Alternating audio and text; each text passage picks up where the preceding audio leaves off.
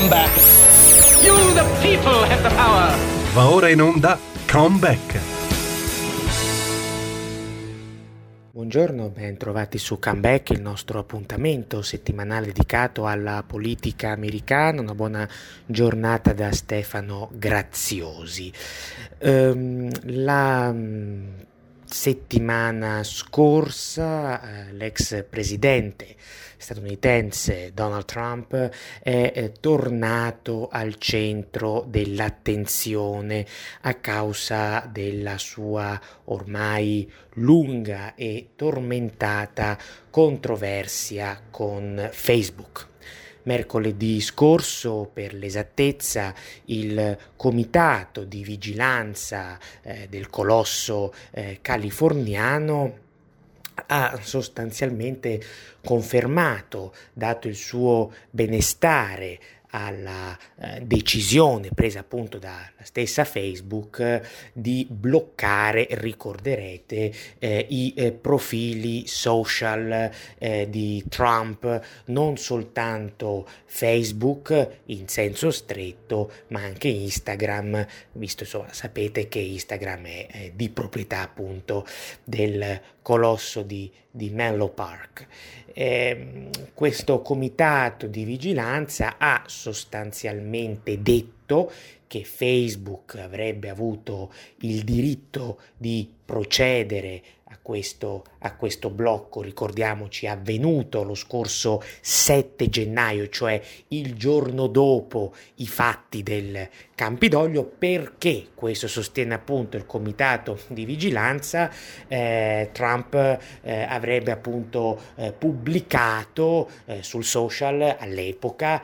tra il 6 e il 7 di, di gennaio, cioè nelle ore concitate più o meno del, dell'assalto al Campidoglio, una serie di post eh, per l'appunto considerati controversi.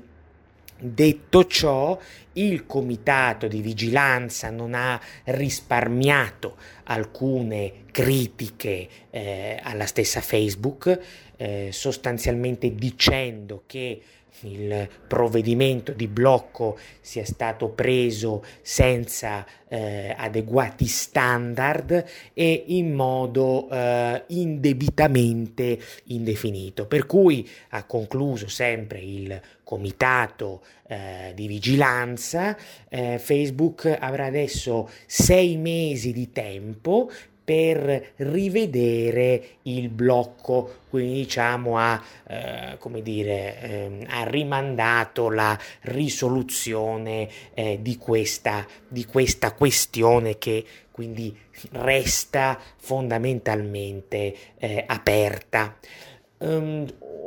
ovviamente eh, gli analisti eh, politici si sono divisi su questa, tra virgolette, sentenza da parte di eh, chi l'ha definita più o meno ironicamente la Corte Suprema di, di Facebook, perché se da una parte è vero che il blocco indefinito, a tempo indefinito, eh, viene in qualche modo, è stato in qualche modo sconfessato, è pur vero che comunque rimandare la risoluzione della questione, lasciare di fatto Trump senza i suoi account sia Facebook che Instagram risulta comunque problematico per l'ex presidente eh, americano che lo sapete ha costruito eh, gran parte della propria fortuna politico-elettorale sulla disintermediazione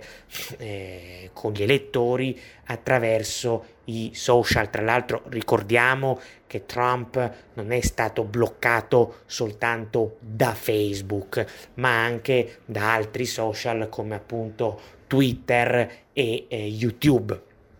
Tant'è che eh, lui stesso martedì eh, della settimana scorsa, quindi poche ore prima che il comitato eh, di vigilanza di Facebook si pronunciasse, probabilmente presagendo la sentenza non proprio, diciamo così, amichevole, dicevo, beh, lui stesso aveva appunto lanciato, ha lanciato questa sua eh, piattaforma chiamata From the Desk of Donald J. Trump, è una sorta di eh, live blog che ricorda un po', un po' Twitter nella struttura visiva, non è esattamente simile, si possono scrivere appunto dei post più lunghi, però insomma ricorda un po', un po' Twitter in cui lui appunto da questa settimana e in questi giorni si è più volte espresso su varie questioni eh, politiche,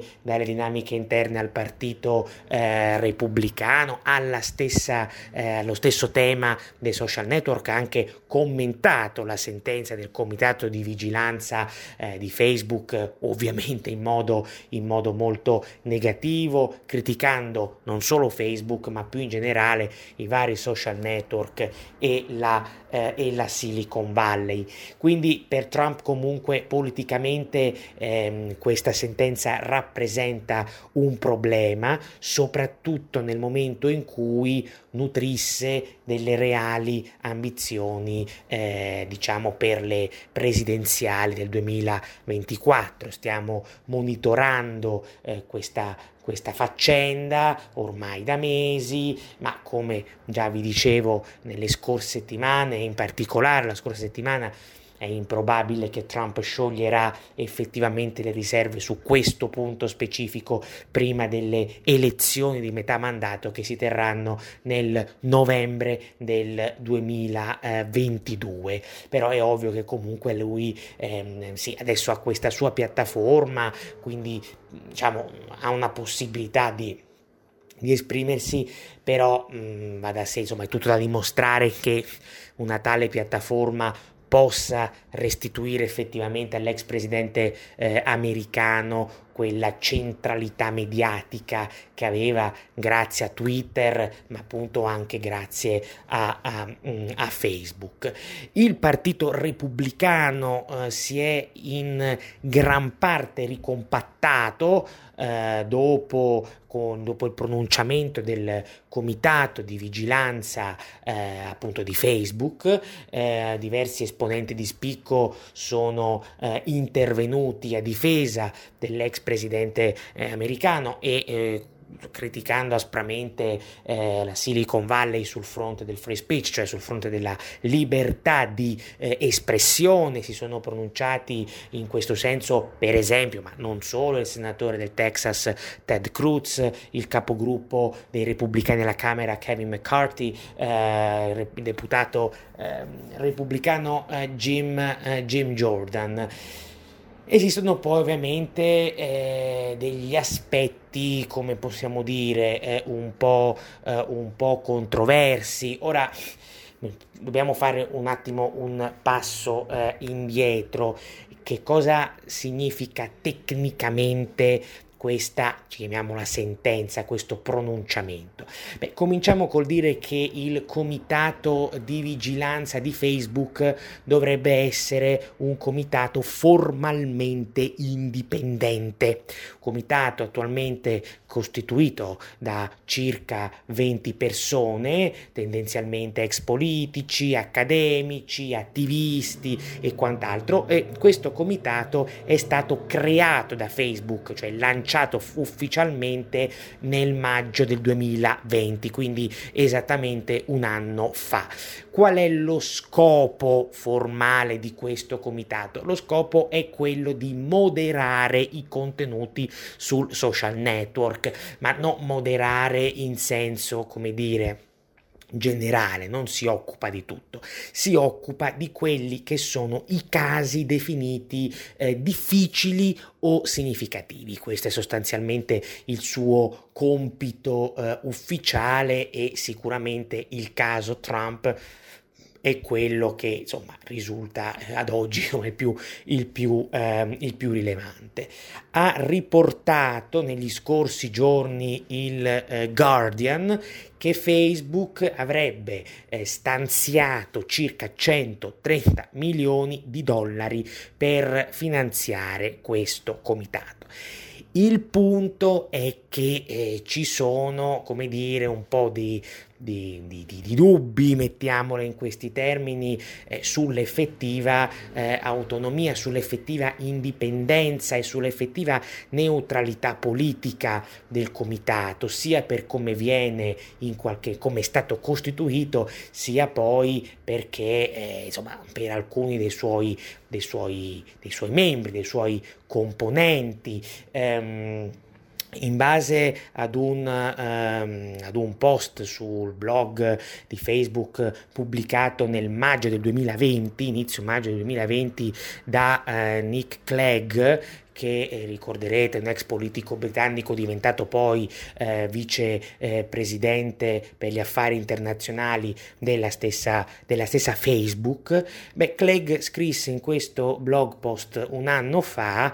che eh, di fatto per la selezione dei componenti eh, di questo comitato beh, Facebook avesse voce in capitolo. Eh, qualcuno potrebbe dire, beh, è ovvio, è un comitato di Facebook, Beh, sì, è ovvio, ma fino a un certo punto, perché appunto diciamo, è un comitato di vigilanza ed è formalmente indipendente. Quindi il fatto che comunque Facebook intervenga all'interno del processo di selezione dei suoi componenti, dei componenti intendo di questo comitato, beh, insomma, sull'indipendenza qualche dubbio oggettivamente eh, un, po', un po' viene. Poi, insomma, anche andando a vedere i curricula delle, di alcuni dei componenti di questo, di questo comitato. Eh, talvolta qualche dubbio sull'effettiva eh, imparzialità eh, dei vari soggetti, insomma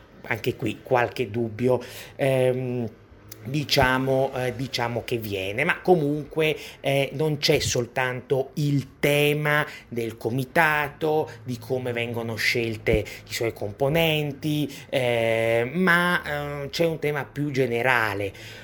Premesso che, come abbiamo visto, è abbastanza difficile ritenere eh, plausibile una sua totale indipendenza da Facebook. Nel momento in cui Facebook interviene nel processo di selezione dei componenti di questo comitato, dobbiamo anche ricordare quelli che sono i legami politici particolarmente stretti che Facebook come azienda ha intrattiene storicamente con il Partito Democratico Americano.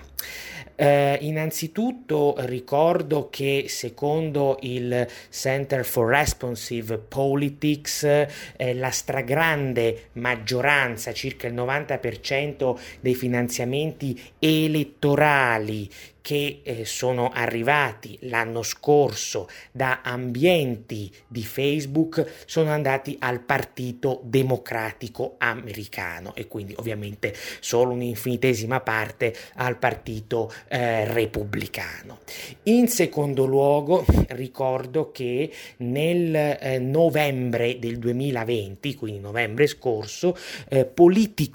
politico.com eh, riportò che eh, l'allora presidente in pectore Joe Biden avesse eh, assunto nel team presidenziale di transizione diversi ex dirigenti della stessa Facebook. Terzo elemento da sottolineare, anche l'attuale vicepresidente americano Kamala Harris intrattiene storici legami con alcune figure, alcuni dirigenti particolarmente importanti di Facebook, a partire dal direttore eh, operativo eh, Sheryl Sandberg. Eh, il legame tra Kamala Harris e Sheryl Sandberg è un legame che va avanti da tantissimo tempo, da molti anni eh, e tra l'altro eh, Sheryl Sandberg l'anno scorso, agosto 2020, diede il suo endorsement politico alla Harris appena poche ore dopo che quest'ultima era stata appunto scelta, ricorderete, da Joe Biden quale eh, candidata alla vicepresidenza, quindi come si dice nel gergo elettorale americano come proprio propria running mate. Quindi voi capite che insomma ehm, le connessioni tra Facebook e il Partito Democratico americano sono particolarmente strette. E allora non si capisce onestamente eh, in base a quale principio Facebook si arroghi innanzitutto il diritto, Facebook che è una piattaforma privata, che è una piattaforma che tra le altre cose non riconosce e non accetta accetta gli oneri degli editori, quindi rifiuta di essere trattata come un editore, con gli obblighi che spettano un editore, base, un editore in base a che cosa si permetta di andare appunto a silenziare, a censurare dei profili, per quanto poi questi profili possano essere controversi. Non entro adesso nello specifico della, della questione. Tra l'altro potremmo aggiungere a maggior ragione una piattaforma che, come abbiamo appena visto, intrattiene strettissimi legami con gli avversari politici di quegli stessi soggetti che va poi a silenziare. Questa è una cosa secondo me abbastanza, come dire, abbastanza, abbastanza grave, denota un cortocircuito che insomma ehm, per quanto mi riguarda risulta eh, non, poco, non poco inquietante, anche perché voglio dire, attenzione, Trump è sicuramente il caso più eclatante, che parliamo di un ex capo di Stato, di un ex presidente degli Stati Uniti, che può, può, piacere o può non piacere, ma questo è un altro discorso, ma Facebook anche in altre occasioni, io per ora mi limito alla politica americana, ehm, diciamo, ha avuto degli atteggiamenti di censura nei confronti di esponenti, guarda caso, spesso e volentieri del del Partito Repubblicano, tra l'altro non necessariamente dei, dei vicini, di vicini a Trump. Io alcuni mesi fa ebbi eh, la, la, possibilità di eh, intervistare eh, sulla verità eh, Ron Paul. Ron Paul, eh, insomma, una figura mitica per alcuni degli Stati Uniti, è, è ormai abbastanza anzianotto, ma è ancora insomma, molto, molto, molto vispo. Fa, non è più in politica attiva, ma svolge una sua attività politico-culturale molto intensa. Lui è un eh, libertarian e, tra l'altro, è il padre dell'attuale senatore del Kentucky, Rand Paul Paul eh, lui è stato per tanti anni deputato repubblicano per lo stato del Texas, cioè rappresentava una, un distretto del Texas, è stato tra l'altro due volte candidato alla nomination repubblicana nel 2008 e nel 2012, appunto rappresenta quel mondo eh, libertario che in America non è maggioritario ma che comunque eh, c'è sempre stato. Ebbene anche lui ebbe un caso di blocco improvviso senza spiegazione spiegazioni del suo profilo su Facebook. Lui mi disse proprio, non fui, insomma, non sono stato neanche avvertito e nessuno mi ha dato, eh, come dire, una, una spiegazione, eccetera. Poi Facebook se ne uscì fuori qualche giorno dopo dicendo che era stato un errore, però insomma, capita sempre ai, in America, ripeto, per ora mi limito all'America, ehm, eh, sempre ai, ai, agli esponenti politici di una, di una determinata parte, questo insomma è abbastanza... Mh, mm, come dire, ehm, insomma, lascia, lascia, lascia un, po', un, po', perplessi. E comunque il fatto che eh, questa piattaforma possa arrogarsi il diritto di prendere appunto decisioni di questo tipo nel momento in cui a sua volta ha dei forti legami politici con un determinato partito, beh, insomma, anche questo non risulta particolarmente eh, trasparente.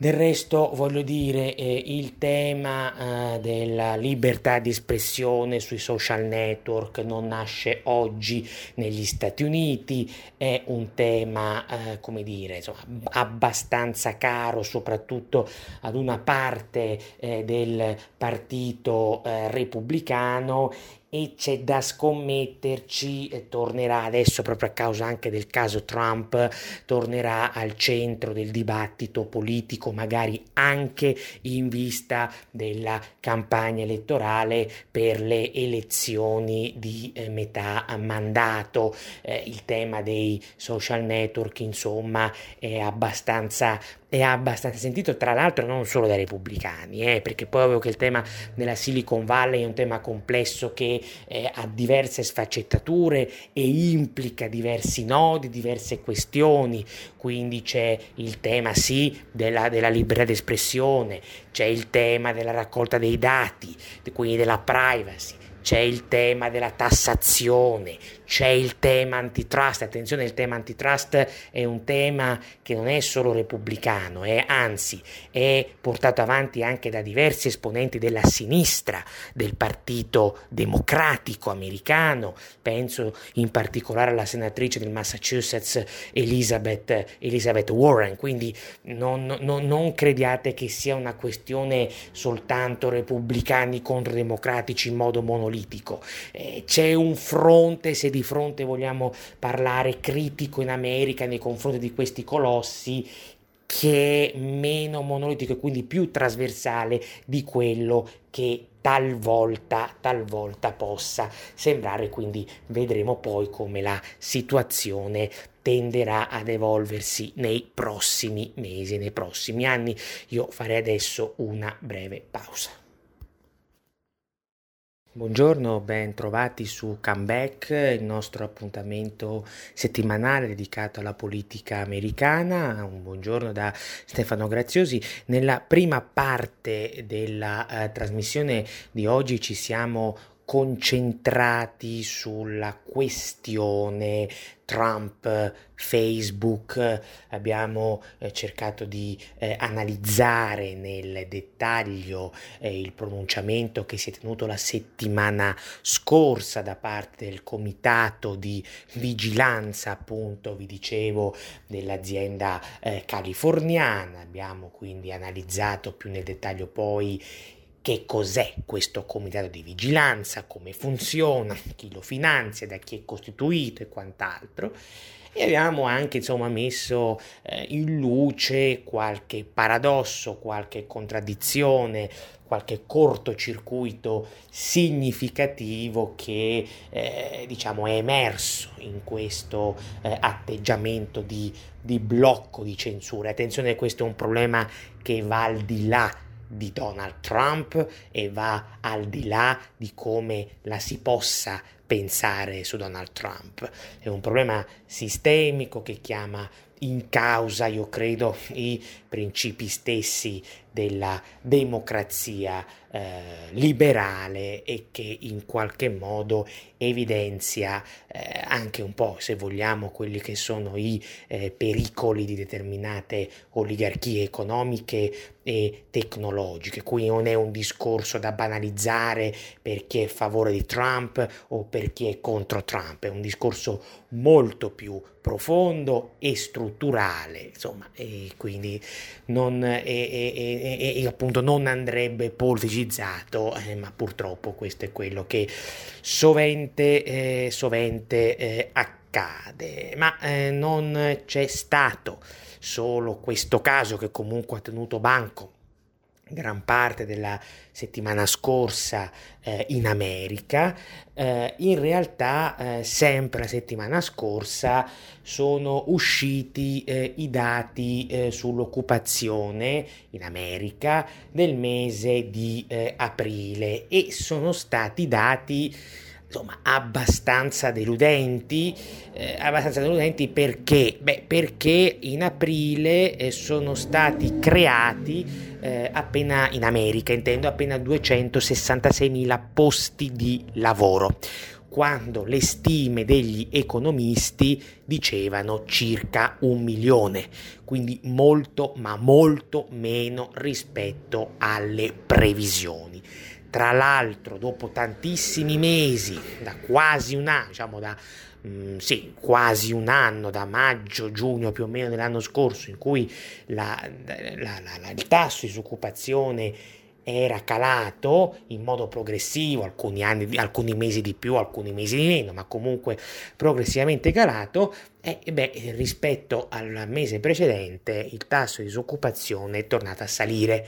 di poco, dello 0,1%, ma comunque è tornato a salire. Uh, questo è un campanello d'allarme per uh, l'amministrazione Biden. È ovvio che questo dato preso in sé ci dice delle cose, ma fino a un certo punto, cioè bisognerà capire come andrà la situazione il mese prossimo e quello dopo ancora, quindi è magari prematuro fare una valutazione e da un punto di vista eminentemente tecnico va anche detto che Biden, lo sapete, è in carica, insomma, non da moltissimo da moltissimo tempo, sono pochi mesi, è entrato in carica il 20 gennaio scorso, quindi anche bisogna fare attenzione ad attribuire eccessive responsabilità. Però, però va anche detto che da un punto di vista politico l'immagine, tra virgolette dico un'immagine, è di forte impatto. Perché? Perché comunque eh, il tema della disoccupazione, della bassa disoccupazione, è sempre stato il cavallo di battaglia di Trump non solo nel periodo pre-Covid, quando ricorderete la disoccupazione era scesa ai minimi termini, era al 3,5%, quindi praticamente quasi non esisteva, ma anche eh, paradossalmente dopo il Covid, perché è vero che ci fu l'esplosione di disoccupazione nei mesi di, di, marzo e nei mesi di aprile 2020, però poi a partire da maggio-giugno 2020, pur restando complessivamente alta, beh, comunque il tasso di disoccupazione, vi dicevo prima, era continuato a calare, a calare, a calare così a calare anche nei primi eh, due mesi eh, dell'amministrazione dello stesso, dello stesso Joe Biden. Quindi politicamente come immagine di impatto, beh, indubbiamente questi dati rappresentano una spina nel fianco di Biden, al di là poi ribadisco delle responsabilità tecniche, non bisogna essere troppo, come dire, troppo manichei nell'attribu- nell'attribuirle, però ripeto, politicamente questo è per lui problematico. L'amministrazione ovviamente è stata sulla, si è posta sulla difensiva, di, difendendo i propri, non solo i provvedimenti presi, nella fattispecie il pacchetto di aiuti contro il coronavirus eh, approvato a marzo ehm, dal congresso su input della Casa Bianca da 1,9 trilioni di dollari, ma Biden ha anche eh, ribadito eh, la volontà di portare avanti le sue eh, riforme eh, che aveva appunto di cui aveva parlato eh, non molti giorni fa ricorderete eh, durante ehm, il, il suo primo discorso alle Camere riunite. In quell'occasione eh, Biden aveva eh, proposto, anzi riproposto la sua riforma infrastrutturale da 2,2 trilioni di dollari e un'altra riforma per l'assistenza all'infanzia da 1,8 trilioni di dollari. Quindi, insomma, un piano ambiziosissimo. Ne abbiamo parlato tra l'altro in modo specifico la, la settimana scorsa, no? ricorderete, c'è chi ha paragonato questi propositi, progetti di riforma alla Great Society eh, di Lyndon Johnson, no? quell'insieme di riforme sociali che l'allora presidente democratico nella metà degli anni 60 del Novecento eh, portò avanti, che mutarono fortemente eh, il, il, diciamo così, la come posso dire, eh, mutarono profondamente mh, l'anima sociale degli Stati Uniti, con la differenza che però lo vedevamo per l'appunto la settimana scorsa. Ehm,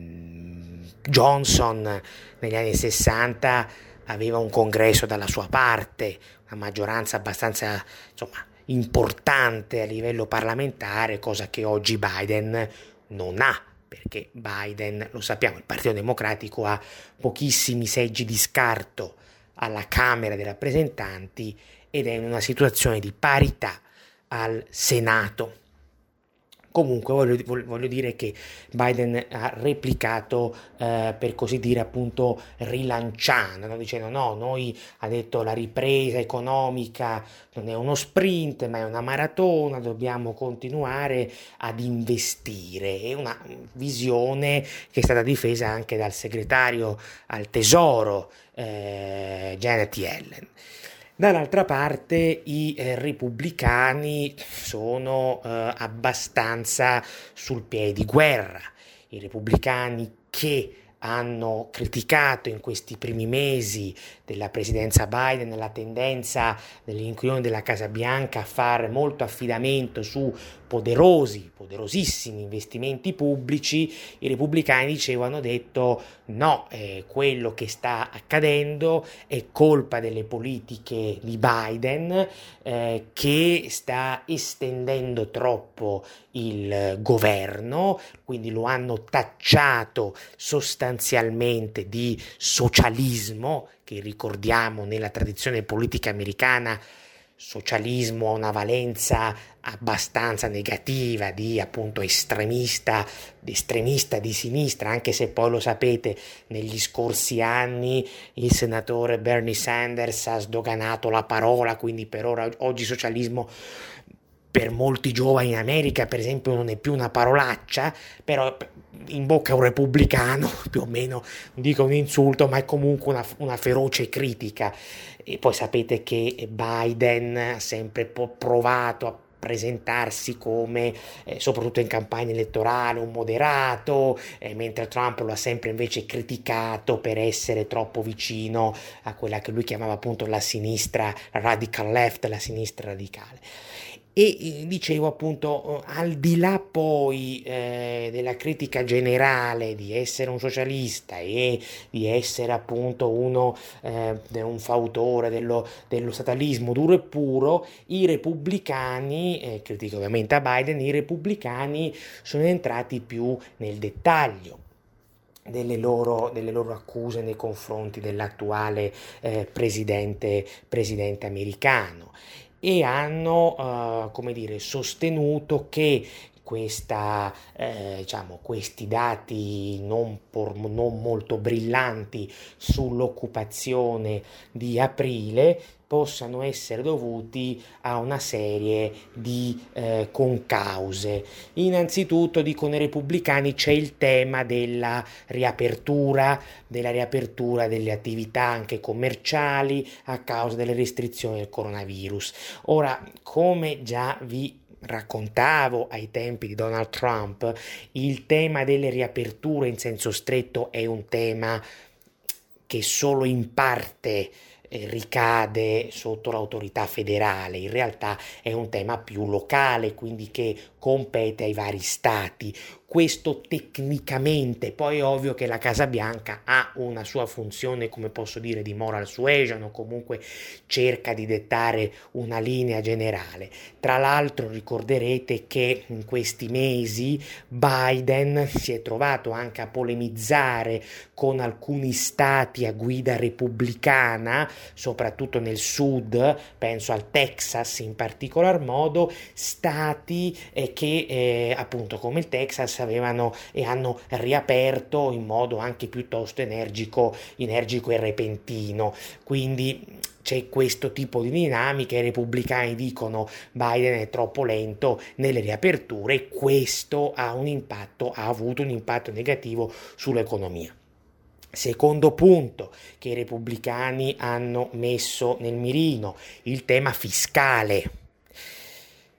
Eh, Biden, vi dicevo prima, alle Camere riunite pochi giorni fa ha eh, ribadito la sua volontà di portare avanti questi eh, poderosi progetti di riforma per insomma,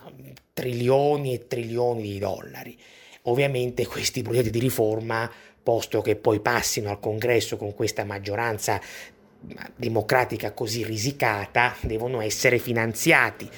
e Biden ha sostenuto che per finanziarli vuole ricorrere all'aumento della pressione fiscale. Eh, tra le proposte, allo, cioè, ci sono varie proposte sotto questo aspetto allo studio ehm, alla Casa Bianca, ma il cavallo di battaglia di Biden già dai tempi della campagna elettorale è sempre stato l'aumento della corporate tax, portarla, questa è l'idea di Biden, dal 21% attuale a cui l'hanno condotta i repubblicani e Trump nel 2017, partendo dal 35, portarla, dicevo, al 28%.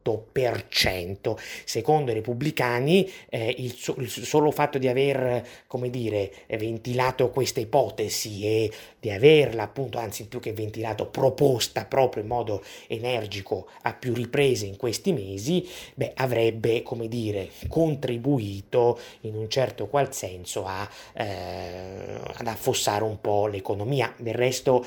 la riforma fiscale dei repubblicani del 2017, che è sempre stata criticata a sinistra perché è sempre stato detto che favoriva i ricchi, adesso banalizzo, ma il concetto della critica di fondo era questa e non le classi meno abbienti, i repubblicani e Trump hanno sempre risposto che con quella riforma, con quell'abbattimento dal, 20, dal, dal 35 al 21% della corporate tax aveva aiutato, come dire, eh, la, la, la la, la, la, diciamo così, la, mm, eh, il tasso di disoccupazione a scendere, perché questo diceva Trump e i repubblicani anche. Ehm, aveva portato le varie aziende ad assumere di più, comunque aveva favorito un clima per maggiori assunzioni. Il terzo elemento eh, di critica che in parte fa il paio con quello che dicevamo prima, e cioè la critica nei confronti del big government, dello statalismo, eccetera, sono i sussidi di disoccupazione. Eh, che secondo i repubblicani i sussidi di disoccupazione approvati nell'ultimo pacchetto contro il Covid a marzo, quello da 1,9 trilioni di dollari, sono 300 dollari a settimana fino almeno, salvo rinnovi, al mese di settembre. I repubblicani e la Camera di Commercio statunitense sostengono che quei eh, sussidi siano troppo generosi e che eh, di fatto eh, abbiano spinto eh, la gente un po' a, ad accomodarsi sugli allori. Insomma, questo avrebbe, questi avrebbero, come dire, eh, frenato ecco, diciamo, la discesa del tasso di disoccupazione, anzi avrebbero favorito la sua, per quanto piccolissima, ripetiamo, lo 0,1% rispetto al mese, al mese precedente, a quello di aprile, cioè a marzo, avrebbero favorito appunto la sua, la sua ripresa. E quindi non solo la Camera di Commercio degli Stati Uniti ha già annunciato che svolgerà attività di lobbying per cercare di arrivare ad una abolizione il prima possibile di questi sussidi di disoccupazione, ma ehm, diversi stati, tipo il South Carolina, eh, hanno iniziato a sospendere, hanno annunciato che sospenderanno i sussidi federali di disoccupazione, proprio perché ritengono, ritengono che ci sia un nesso causa-effetto con quanto accaduto con questo, che sono appunto i dati brutti sul tema, sul fronte dell'occupazione di eh, aprile. Altri stati invece, tipo la Florida, tipo il Maine, eh, hanno detto che insomma invece più che sospenderli diciamo, introdurranno delle restrizioni o comunque dei paletti più severi per accedere a questi sussidi, sempre ovviamente all'interno della stessa logica. Quindi capite, al di là del tema delle responsabilità, che appunto non possono essere eh, almeno per ora mh, mm, scaricate tutte sulle spalle di Biden sarebbe in, ingiusto e, e, e, ridicolo però, però ecco bisogna anche dire che insomma eh, un cambio di passo sotto questo aspetto c'è anche un cambio di contesto e che comunque se e ribadiamo se quindi dobbiamo aspettare i prossimi mesi ma se questo trend per quanto riguarda l'occupazione continuasse a peggiorare ancorché di poco nei mesi successivi, quindi vedremo appunto i dati poi di maggio e di giugno soprattutto, beh, per Biden questo potrebbe essere un problema. Appunto, primo perché gli americani sono sempre molto attenti al tema dell'economia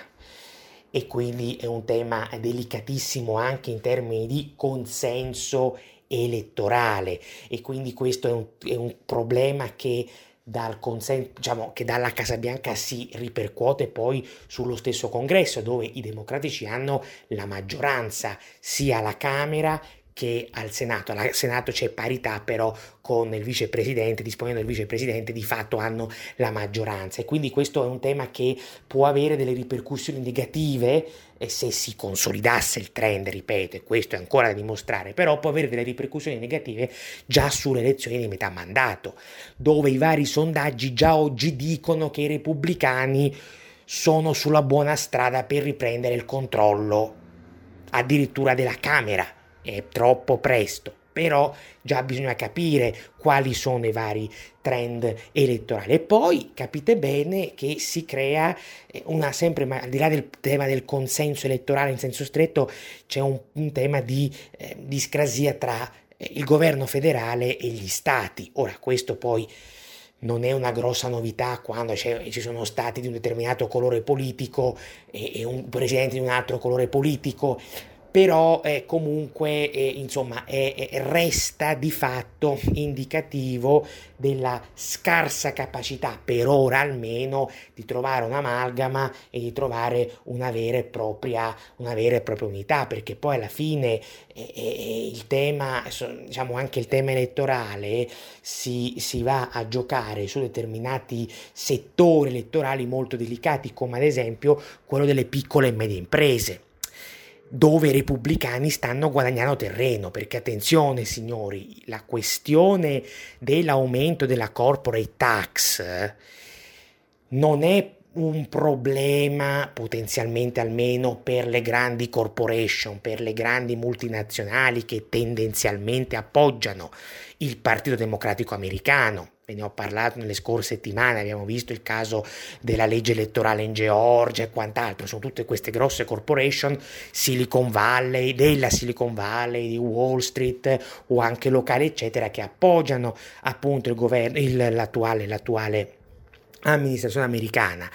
E quelle multinazionali eh, vedersi passare l'aliquota dal 21 al 28% beh, non costituisce esattamente un dramma, una tragedia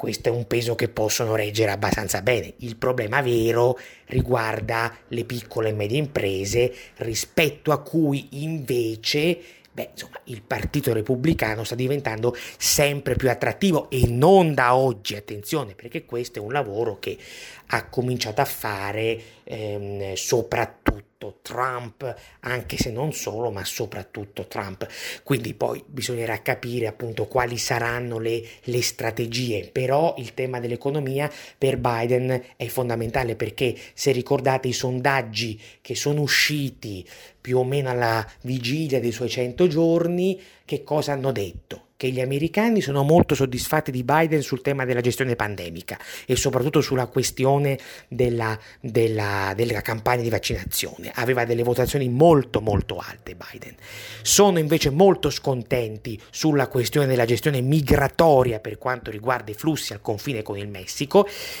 più o meno a metà, un po' più sì che no, ma non risultati eclatanti sull'economia. Biden sull'economia deve reggere se vuole appunto portare avanti un discorso eh, vincente, diciamo così, per, non solo per se stesso, ma per l'intero partito, per l'intero partito democratico. Questi ultimi sondaggi, anzi questi sondaggi usciti a pochi giorni dai 100 giorni,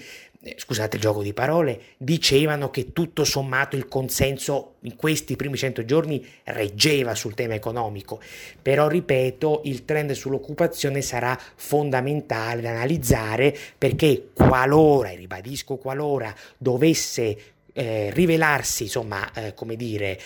sempre più negativo nei prossimi mesi, quindi se questo, questi dati infelici di aprile dovessero trovare conferma anche a maggio, anche a giugno e così via, beh, insomma, Biden eh, inizierebbe ad avere già qualche problema ce l'ha. E sapete che spesso li abbiamo sottolineati, ma forse anche qualcosa di più e di peggio, diciamo, di qualche problema. Monitoreremo la situazione e cercheremo di darvene conto. Io per oggi vi saluto e vi do uh, appuntamento alla prossima settimana. Una buona giornata da Stefano Graziosi. Come back. Come back. Then in the name of democracy, fight for a new world. Avete ascoltato Come Back.